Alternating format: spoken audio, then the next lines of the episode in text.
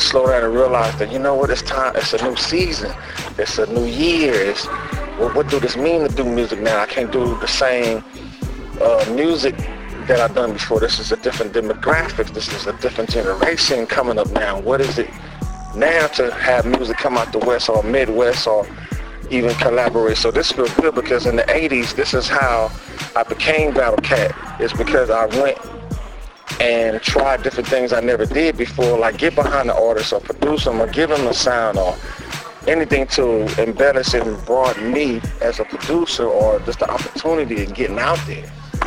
K B Smooth eighty-four dot com. What's your ringtone? Uh, my ringtone is just a classic record that I produce.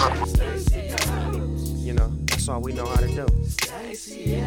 G'd up from the feet up. Not only that, but uh, make it spectacular. Put on my black. Uh, that was uh, Stacey Adams. I produced for Snoop Dogg for the Last Meal. That was the classic album. You work, like I said before, huge amount of hip hop artists. Uh, Mister Snoop.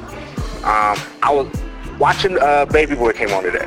Oh, and uh, classic, classic. I love it. Um, cause I just showed it to somebody who's seen it for the first time, and they fell in love with it. Mm. But I, I gotta ask a question. Did y'all tease Snoop for as skinny as he was and about as frail as he looked in that white beater? I mean, well, what I love about this, see, that's what I'm talking about with somebody who's comfortable with being him.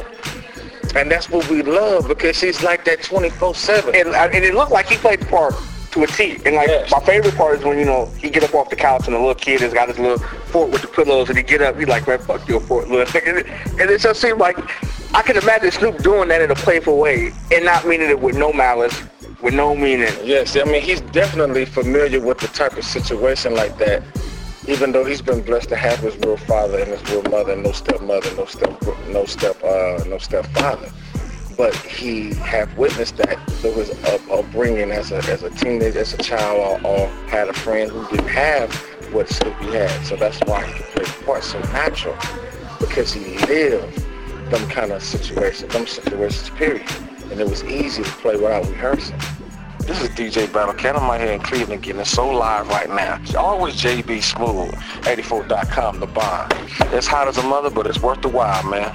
One love. Peace.